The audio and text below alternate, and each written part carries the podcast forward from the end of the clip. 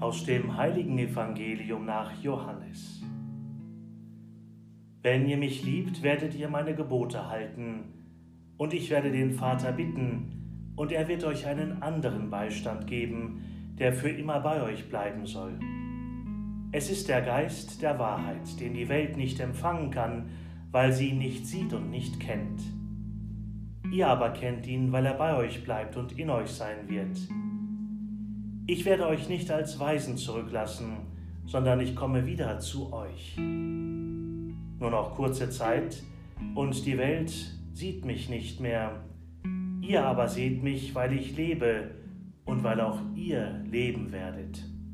An jenem Tag werdet ihr erkennen, ich bin in meinem Vater, ihr seid in mir und ich bin in euch.